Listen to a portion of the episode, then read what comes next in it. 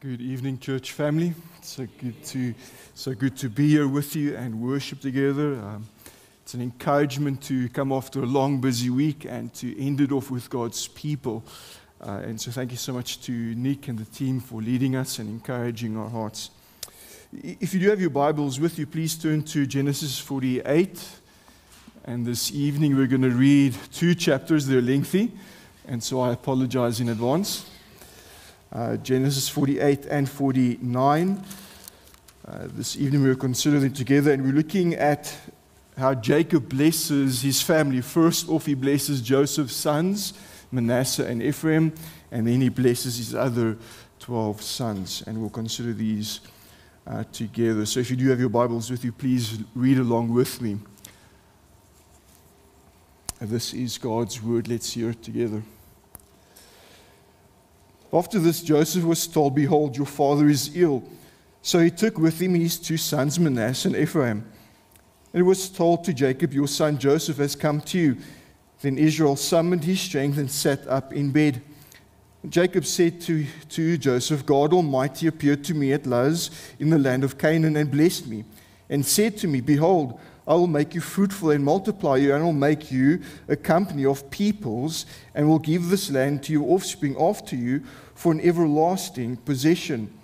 And now your two sons, who were born to you in the land of Egypt before I came to you in Egypt, are mine. Ephraim and Manasseh shall be mine, as Reuben and Simeon are. And the children that you fathered after them shall be yours. They shall be called by the name of their brothers in their inheritance.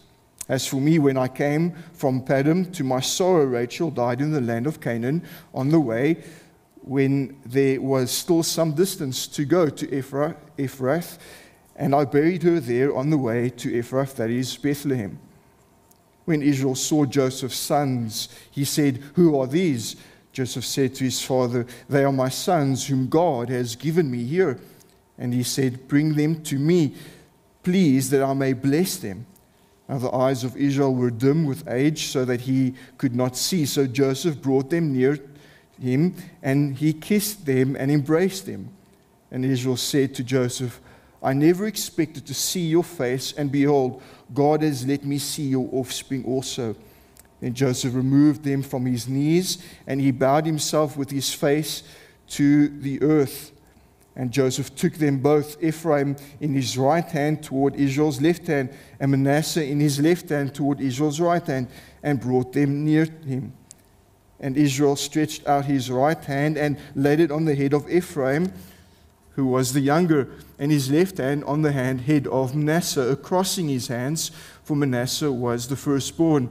And he blessed Joseph and said, The God before whom my fathers Abraham and Isaac walked, the God who has been my shepherd all my life long to this day, the angel who has redeemed me from all evil, bless the boys, and in them let my name be carried on, and the name of my fathers, Abraham and Isaac, and let them grow into a multitude in the midst of the earth. When Joseph saw that his father laid his right hand on the head of Ephraim, it displeased him. And he took his father's hand to move it from Ephraim's head to Manasseh's head. And Joseph said to his father, Not this way, my father, since this one is the firstborn. Put your right hand on his head. But his father refused and said, I know, my son, I know. He also shall become a people, and he also shall be great. Nevertheless, his younger brother shall be greater than he, and his offspring shall become a multitude of nations.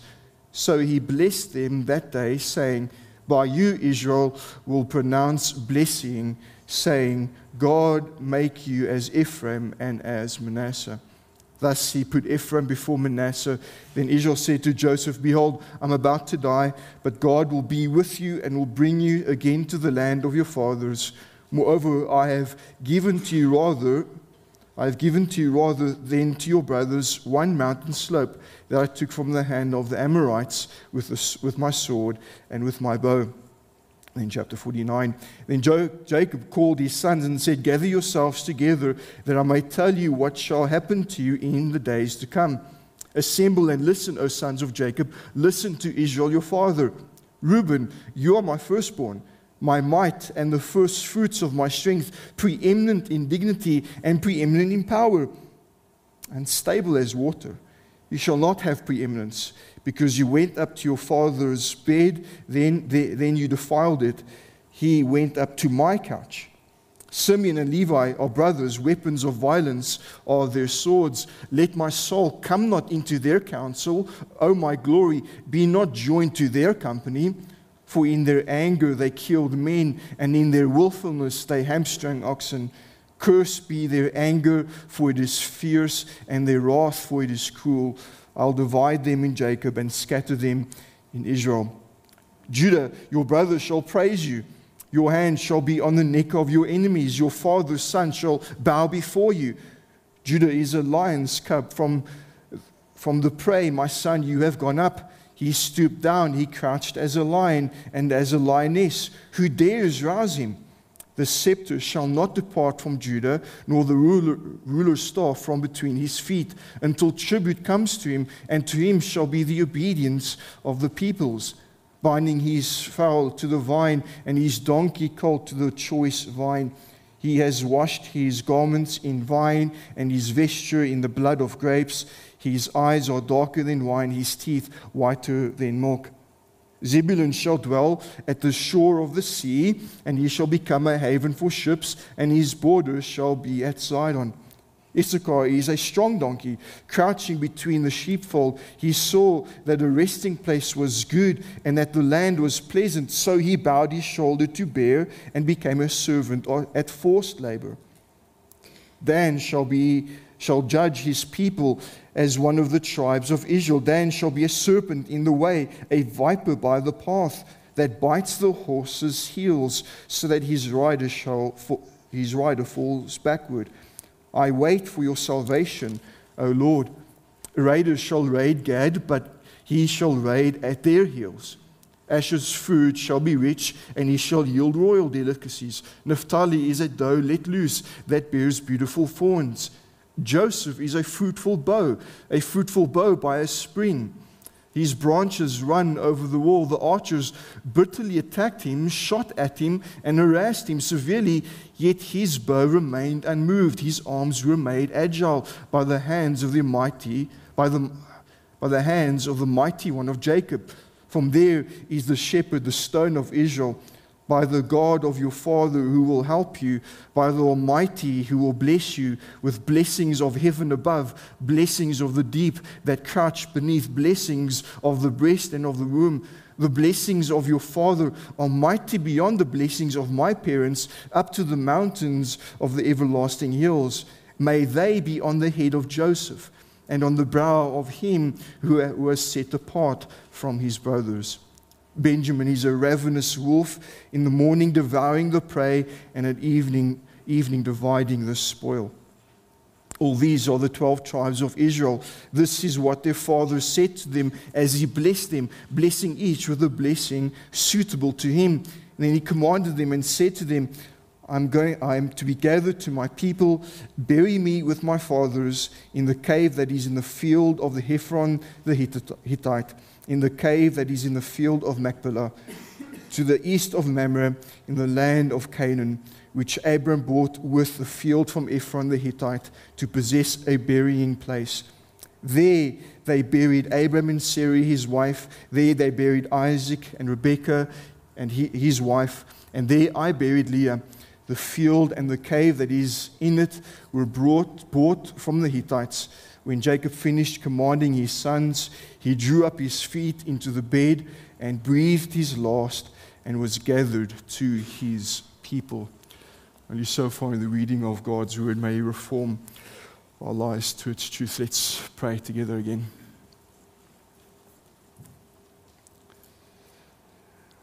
Heavenly Father, as we've just read this long passage with a lot of details that we can't even begin to touch and expand this evening, we do pray that for the sake of the faith of your elect, for, the, for their knowledge of the truth, for their own godliness and their own hope for eternal life, we pray that you would bless the preaching of your word. We pray that you would allow your word to uh, find a place in our heart even this evening, that we would, even in a passage like this, behold wonderful and glorious truths about you, that you would cause us to see Christ more and more and to rejoice and rest in Him more and more. Help us in this, we pray, dear Lord, in Jesus' name. Amen.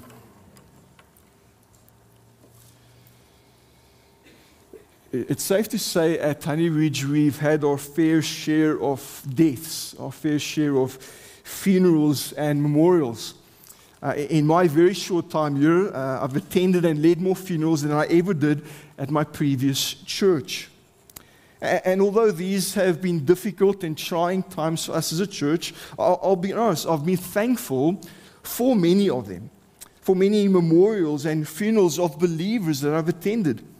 Uh, for the simple reason that they've given me an opportunity to look back, to look back and remember God's grace in the lives of His people, to look back and give thanks to all that God has do, done for His saints, to, to celebrate God's grace. See, funerals and memorials and deaths give us an opportunity to look back with grace, uh, with gratitude for God's grace. They're also an opportunity for us to look forward as we remember loved ones, as we remember them and we give thanks for them, they, they motivate us to, to follow their example, to honor them with our lives, to, to learn from them, to, to even leave that time of mourning and grief with the desire to be better. Now, now why, why bring that up? Well, in our passage, we're at another deathbed. We see Jacob here and he's breathing his last breath. And as he prepares to enter his rest, we see Jacob do two things. He's looking back and he's looking forward. He is looking back because he's a man who has been blessed by God. He's received angelic visions from God. He's seen God face to face. He's wrestled even with God and he's lived to tell the story. And above all, he's been given the covenant promises of God from his father Abraham and Isaac. This is a blessed man. Yet he's a man who hasn't always enjoyed those blessings. He's a man who's been tried and tested with severe affliction and pain. His daughter Dinah was raped. His eldest son Reuben slept with his wife. His second and third eldest sons, Simeon and Levi, committed genocide. His fourth eldest son, Judah, committed a shameful act of incest. And if that wasn't enough, his favorite son, Joseph, was stolen from him and sold into slavery, losing many precious years. Make no mistake about it, this is a man who knows all about trouble. Uh, quite rightly, does he tell Pharaoh in Genesis 47 9 that few and evil have been the days of the years of my life. This is a man of trouble who knows trouble. Yet when we come to this passage, we see that he's not some defeated man. He's not the man he was in Genesis 42 36. Remember how he complained and even said that everything is against me? That's not the man we see here. No, the man we meet here isn't a man waste. He might be a man wasting away outwardly, but inwardly he's a man who's been renewed. In fact, look at what he says in chapter 48, verse 16, where he speaks of the angel of the Lord who's redeemed him from all his evil. Even chapter 49, verse 26, he says, The blessings of your father are mighty beyond the blessings of my parents. He is saying that he's enjoyed more blessings than Abraham and Isaac. Now compare that to what he told Pharaoh when he told Pharaoh, My life has been full of, of evil. And here he says, My life has, has been redeemed from evil. I, have been blessed. You know, what's made the difference in this man of troubles? What's made the difference in his life? It has to be God's providence. It has to be God's unseen and difficult, dark providences God has used the evil that has happened to Joseph to not only save Jacob's family, but to sanctify Jacob's heart. In, in that way, I would argue Jacob's example is, is valuable for us. Uh, like Jacob, we have received God's precious promises. We have drunk in many of God's blessings, but also like Jacob, our lives are filled with trouble. They're filled with evil, they're filled with pain and heartache. And the result is we always don't, we don't always see God's hand. We don't see Him working out His promises. And because of that challenge, because of that reality, I think Jacob's example proves valuable to us. Romans 15:4 reminds us that for whatever was written in the former days was written for our instruction, that through the endurance and through the encouragement of the scriptures, we might have hope. And so, to that end, we need to come with this, to this passage with the desire to, to be instructed and also be encouraged so that our faith and our hope would grow in God. In fact, I would suggest that in Jacob we see two things faith that looks backward and hope that looks forward. I'm a very bad Baptist tonight. I only have two points, but I'll close with a hymn. The first thing I want you to see is faith that looks backward. Faith that looks backward. Uh, what, if I had to ask you the question, what would you say is the greatest display of, of Jacob's faith? Perhaps you would say it was when he, he received that vision from heaven and he saw heaven open up and he saw that ladder descending from heaven. Perhaps you would, you would say when he wrestled with that angel of the Lord and he overcame. Well, according to Hebrews, the, the most notable display of Jacob's faith is actually to be found in this chapter. When Hebrews 11 catalogs the, the great heroes of the faith, when they record the great acts of faith, they don't draw our attention to Jacob wrestling or, or dreaming, but to Jacob blessing Joseph's children. Hebrews 11:21 says this by faith Jacob when dying blessed each of the sons of Joseph. Now, how does Jacob blessing these sons reveal his faith? James Holden helps us. He says, By faith, Jacob, when dying, blessed both the sons of Joseph, appointing them to be the heads of the tribes, thus giving the birthright to Joseph and proving his faith in the promises of God. See, the fact that he, he passes on these covenant promises onto Joseph's sons reveals that, that Jacob's faith is still alive. It's still set in God's promises. He hasn't abandoned it. No, to the contrary, because of his prov- because of God's providence, he, his faith in those promises has been renewed. Now, all of this shouldn't surprise us because we see him drawing our attention to God's promises in verse 1 to 4 of chapter 48. He says there, And Jacob said to Joseph, God Almighty appeared to me at Luz in the land of Canaan and blessed me and, and said to me, Behold, I will make you fruitful and multiply you, and I will make you of a, a great a, a company of peoples and will give this land to your offspring after you for an everlasting possession. See, those are promises that Abraham received and believed. Those are promises Isaac received and believed. And those are promises that Jacob receives, believes, and passes on. And he passes them on by adopting these sons of Joseph.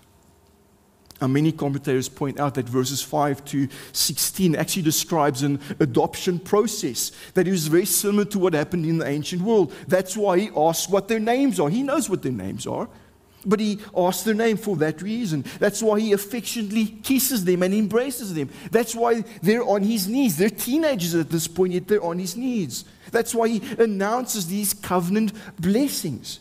Jacob is adopting these children as his own. And that comes out very clear in verse 5. And now your two sons, who were born to you in the land of Egypt, before I came to the land of Egypt, are mine. Ephraim and Manasseh shall be mine. You see more of his faith in, in this beautiful invocation in, in verse 15 to 16 of Genesis 48. In, in this threefold invocation, Jacob's faith is being put on display here for us. He's remembering who his God is. He says there, and he, it says there, and he blessed Joseph and said, The God before whom my fathers, Abraham and Isaac, walked, the, the God who has been my shepherd all my life, long to this day, the angel who has redeemed me from all evil, bless the boys, and in, in, in them let my name be carried on. I, I, like what one commentator said, one author said Jacob is remembering the God who's been behind him in the covenant promises of his fathers. He's remembering the God who's been before him as this shepherd, leading him and guiding him, protecting him. And he's remembering the God who's been beside him, who's, who's redeemed him, who's protected him and guided him. See, Jacob's faith is set in his God, and his God has given him very great and precious promises. And by faith, he's passing these promises on. And the point I think to get is simply this like his fathers Abraham and Isaac, Jacob is a man of faith, faith that looks back to God's promises.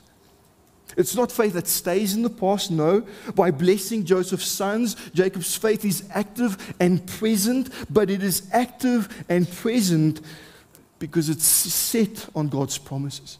It relies upon God's word.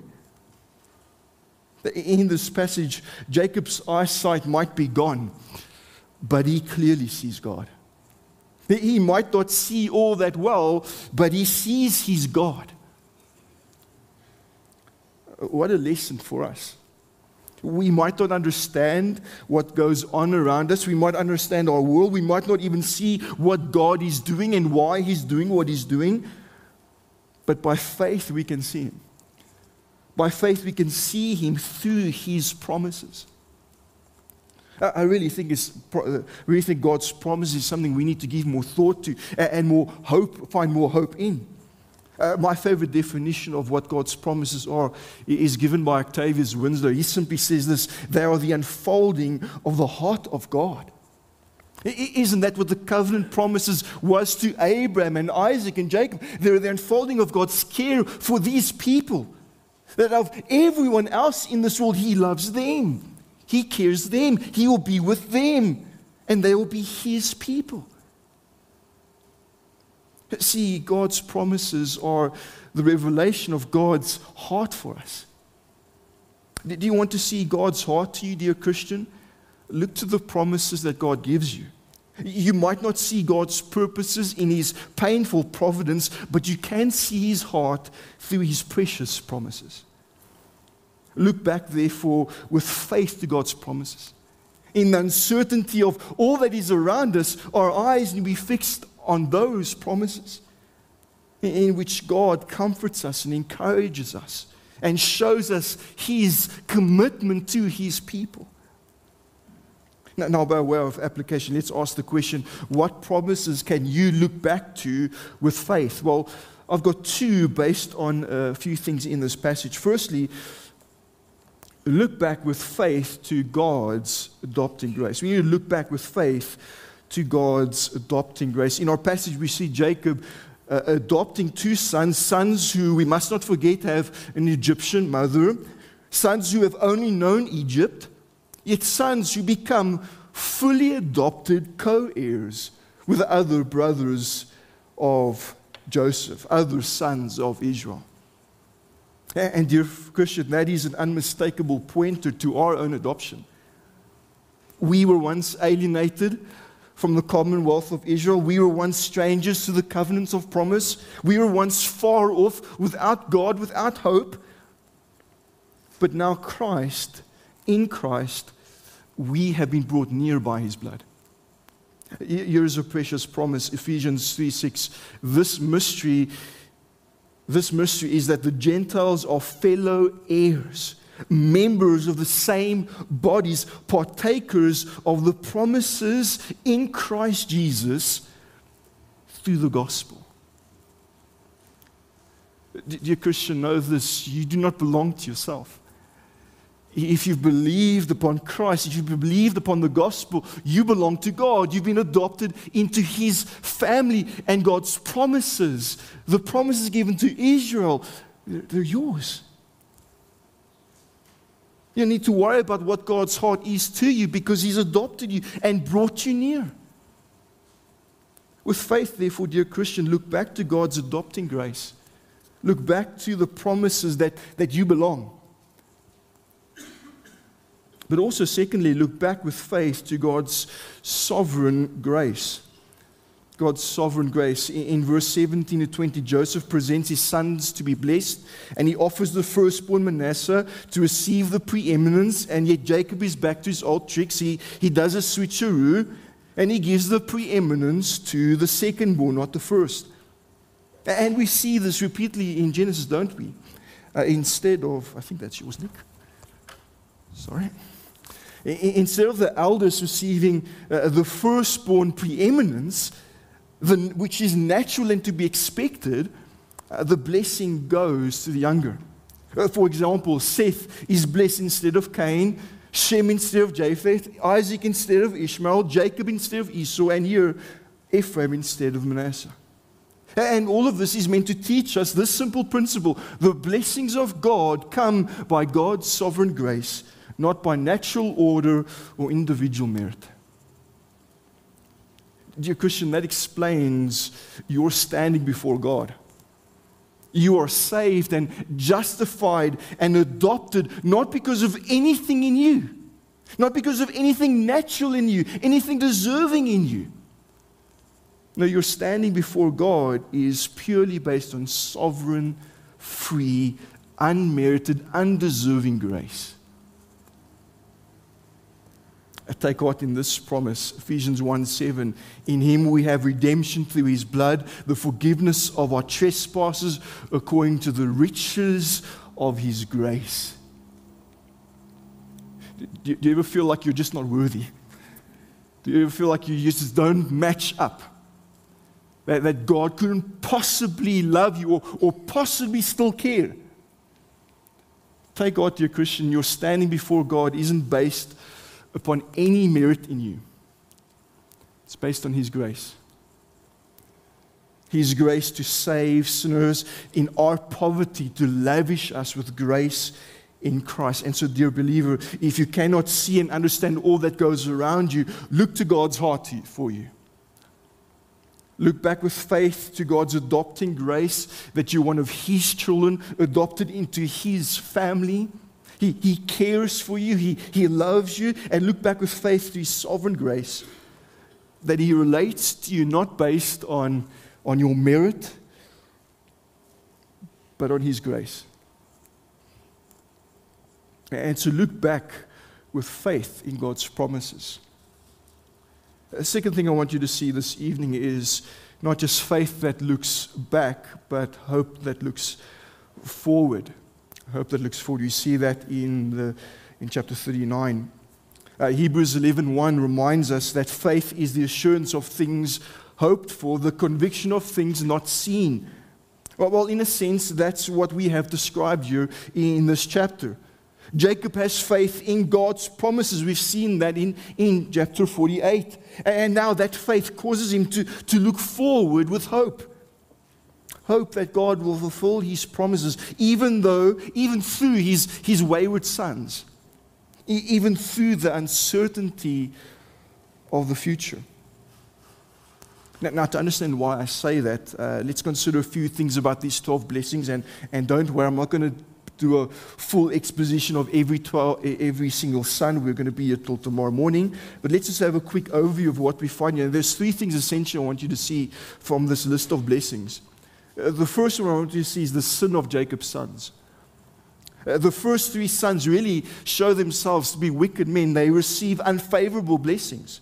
In fact, these blessings are, are more like chastisements. Some have even called them anti blessings or curses. Reuben, because of his sin against his father, loses his preeminence as the firstborn. He's, he's bypassed. And also, Simeon and Levi, uh, because of their violence, are treated with disdain.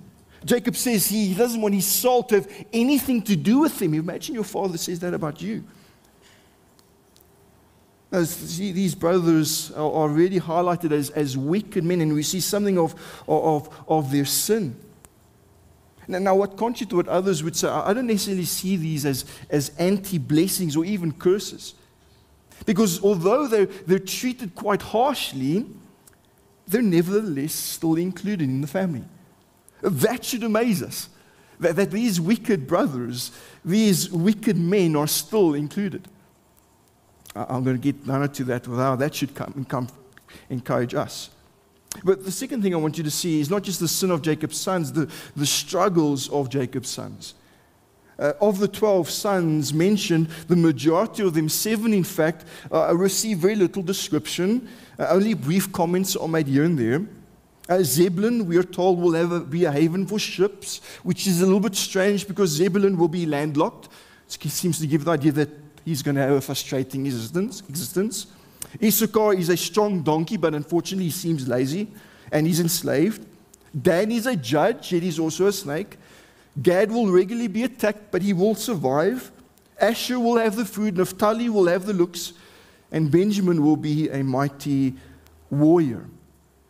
And we could spend a lot of time unpacking all of these symbolisms and, and pointing out how they've been fulfilled in various degrees. But I think the point we need to get is this simply God's people will experience difficulty and prosperity.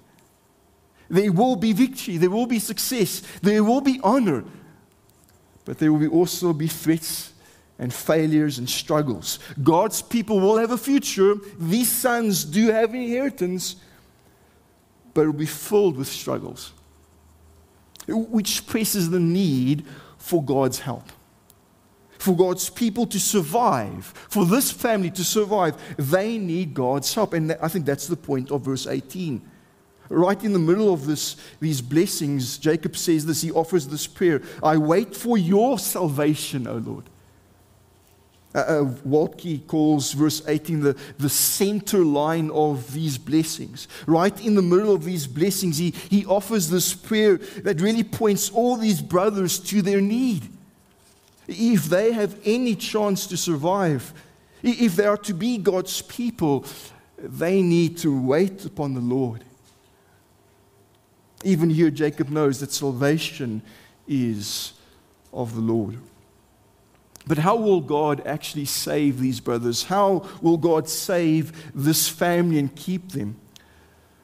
Next thing I want you to see from these blessings is the hope of Jacob's sons. In these blessings, two sons really stand out head and shoulders above the rest, and that's undoubtedly Judah and Joseph. More is said of them than any other brother, and it's very clearly seen that they're elevated above the others. As to start off with, Judah is exalted above his brothers. Verse 8, we're told that his brothers will turn to him and, and praise him. Why? Well, verse 8 and 9 says, because he conquers his enemies, their enemies. He's even likened to a, a conquering and, and victorious lion. And therefore, verse 10, we see that Judah will be enthroned as king. A, a king who receives a tribute and obedience. A king who, verse 11 to 12 says, enjoys tremendous blessing. All in all, Judah stands out here above the brothers as one to whom they will need to turn to as king, one who will overcome their enemies. But not just that, Joseph also stands out. Joseph, uh, if Judah is the king, Joseph is the prince here, particularly as he stands out as one uh, supremely blessed by God. Look at how he's described in verse 25 and 26. He's described as this fruitful bough with blessings that abound says there, by the God of your Father who will help you, by the Almighty who will bless you with blessings of heaven above, blessings of the deep that crouches beneath, blessings of the breast and of the womb, blessings of your fathers, uh, of your Father Almighty beyond the blessings of my parents. Up to the bounties of the everlasting hills, may they be on the head of Joseph and on the brow of him who was set apart from his brothers. Uh, the point is easy to get Joseph, above all the other brothers, will receive abundant, overflowing blessings. And if they want to share in these blessings, if these brothers want to partake in the Father's blessings, they will need to turn to Joseph. Do you see where Jacob is, is fixing his hope? in, the, in view of the uncertainty of the future, in view of the sinfulness of his children, in view of their struggles that they will have to endure, Jacob presents Joseph and Judah as the hope of his family. How will the Lord save his people? How will the Lord preserve his sons? The tribe of Joseph and Judah. So see, Jacob's hope for his children is centered on Judah and Joseph. And so I think the really point, the point I think we should be getting is this Jacob has a hope that looks forward. Hope that looks forward to what God will do. Although he's about to die, although he won't see the future and he doesn't know how it's all going to pan out, he again sees God and sets his hope in God. Again, should we not learn from Jacob here? Uh, we cannot see what the future holds, but we can look forward with hope. Uh, Thomas Griffith said this Our life will be weakened, narrowed, and even maimed if hope does not occupy a very definite place in our life. Uh, dear church, rejoice that you do have hope. We are not those who have no hope. But just as we have faith that looks back to God's promises, so we with hope look back, look forward to, to the fulfillment of God's promises. And again, I want you to I want to point out to you two, two things that we must look to. Firstly, we must look forward to the hope, look forward with hope to God's patient grace. Look forward with hope to God's patient grace. There's a, a wonderful glimpse of God's patience here with these first three brothers. Uh, despite Reuben and Simeon and Levi being wicked men, God is still patient. He, he's long suffering with them. In fact, with time, God will even overturn one brother's cursing into blessing. Uh, that brother is Levi. In Exodus 32, the tribe of Levi remained faithful to God when all the others abandoned God. And as a result, Levi, the Levites, are honored and blessed by God. And the point is this despite the many failures of his people, God proves patient. He is long suffering. Uh, when we sin and when we fall short, he doesn't just immediately throw us away and discard us. No, he's committed to his people. He's long suffering. He's, he's patient. Uh, I'm sure you've been comforted by Psalm 103, verse 8 and 11 just remember God's promise here. The Lord is merciful and gracious, slow to anger and abounding in steadfast love. He will not always chide, nor will he keep his anger forever. Does not deal with us according to our sins, nor repay us according to our iniquities. For as high as the heavens are above the earth, so great is his steadfast love toward those who fear him. Uh, what a comfort that should be in the uncertainties and the struggles of our life. Our God is one who is patient with us, who is long suffering, who is faithful. Uh, here's another wonderful promise, particularly in temptation, but nevertheless, the, the heart of the promise is a comfort. 1 Corinthians 10 13, God is faithful. And he will not let you be tempted beyond your ability, but with the temptation, he also will provide the way of escape that you may be able to endure it. Dear Christian, look forward with hope to God's patience in your life, patience in your life.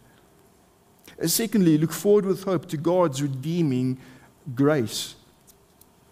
Look forward to God's redeeming grace. I'm thankful that we, we don't need to look forward to Joseph and Judah, uh, fallen men.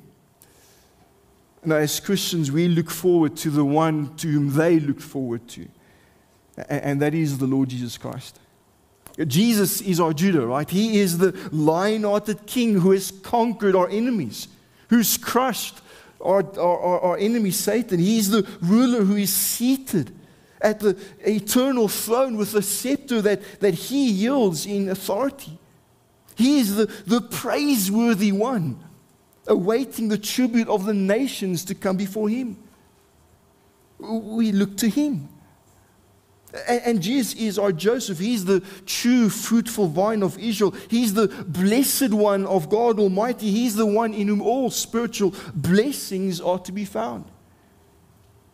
And as our Judah and our Joseph, Jesus is the one who will ultimately redeem us, who will rescue us from this fallen world. He's the one who will draw us out of this world and bring us into his eternal blessedness, his kingdom. Uh, uh, listen to this promise that Jesus gives to Christians in Matthew 25 34. Then the king, who is Jesus, will say to those on his right, Come, you who are blessed by my Father, inherit the kingdom prepared for you from the foundation of the world. Dear Christian, that's your inheritance. A blessed, eternal kingdom in the Father's presence. See, the Christian has hope to look forward to. He or she will be saved and rescued from this fallen and, and, and wicked world, and they will be brought into the next and enjoy God's presence under God's kingship with his abundant blessings. Uh, again, we, we perhaps cannot see what the future holds, the uncertainties that it has, but with hope we can see our God and we can see Him in and through His promises. That we belong to Him, that He is gracious with us, He's patient with us, and He's the God who will ultimately rescue us. Now, we might be hamstrung by our sin, but we can look forward to His patient grace. We, we might often be worried about tomorrow, but we can rest in His redeeming grace. As I conclude, uh, the death of Jacob, as with all deaths, give us an opportunity to look back and forward. An opportunity to see with faith what God has done, but also an opportunity to see with hope what God can still do.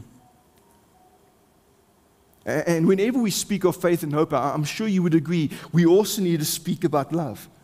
Right? Those two go together. Those three go together. Often the New Testament draws them together, and rightly so.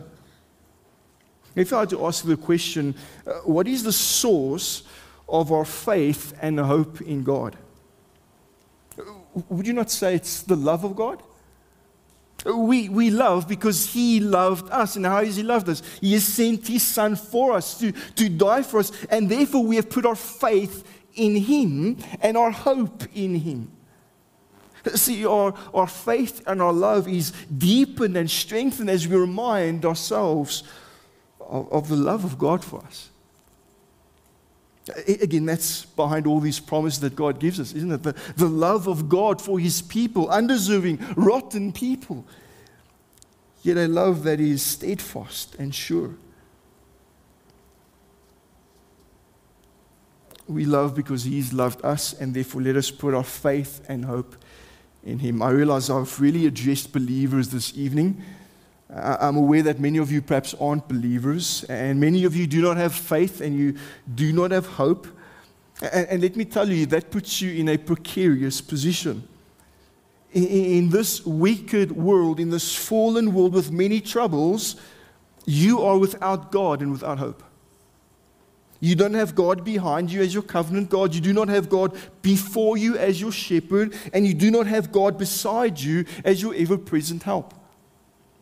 No, you only have the God who is above you, the God to whom you must give an account. And realize every single one of us will have to give an account to this God. When, when Jacob blesses Judah, he, he says not only that Judah will overthrow his enemies in verse 8, but he says that in verse 10, to him all the tribute will come, and that tribute is the obedience of the people. And when we understand that this prophecy is about, about Jesus, the idea seems to be this all people will bow the knee to Christ. Everyone will need to give an account to him. Some will bow the knee because they're conquered enemies, but others will bow the knee because they're converted enemies. Dear friend, who would you rather be? Would you not rather be one who bows the knee to Christ in obedient love? Love because he, you've seen that he is a king who is not just above and beyond you, but a king who comes near. A king who saves, a king who in love offers himself for brothers to save them. A king who gives himself and gives his promises, who bares his heart and commits himself to his people for their good a king who is worthy to receive the tribute of our praise and our obedience. This is the king who is deserving of our faith and our hope and our love. And so may we look to him. May we, in the dark world that we live in, set our gaze, our faith, our hope, our love in our King. Uh, in the redemption hymnal, there's an old anonymous hymn that I think sums up the picture we see of Christ in the prophecy to Judah. It says this We worship and adore thee before the mercy seat. We give thee praise and glory. Dear Lord, it is so sweet. We worship and adore thee, who once for us was slain. Thou livest and reignest in glory. Thou soon will come again. We worship and adore thee for, thy, for thy redeeming grace. Thou set thy love upon us. To thee be all the, all the praise. We worship and adore thee. A tribute, Lord, we bring of praise and glad thanksgiving and crown thee King of kings. May we look to this King of kings. Let's pray.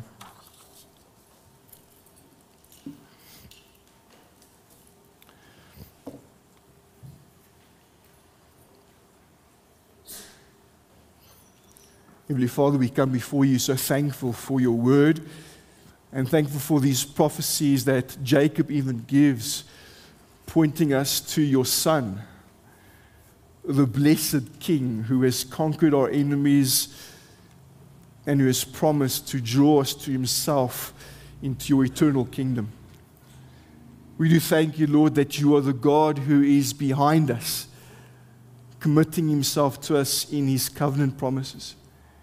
We praise you that you're the God before us, leading us as a shepherd, protecting us, guiding us, leading us into truth and all righteousness.